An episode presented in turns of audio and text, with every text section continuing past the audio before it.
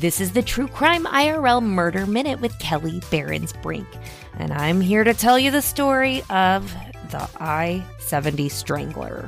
From the 1980s until 1996, Herbert Baumeister would go to gay bars and pick up men and lure them back home to his indoor pool to kill them. The pool area was set up very strangely with a bunch of mannequins that looked like they were enjoying a pool party. Hey, I'm not kink shaming or anything. I mean, to each their own, but this guy was creepy as fuck.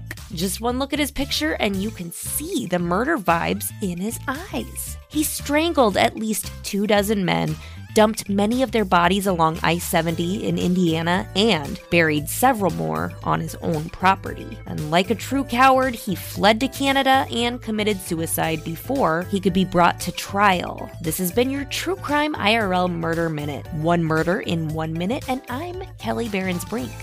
Until next time, lock your doors, people, and don't go home with weirdos. Lock those doors. Bye bye.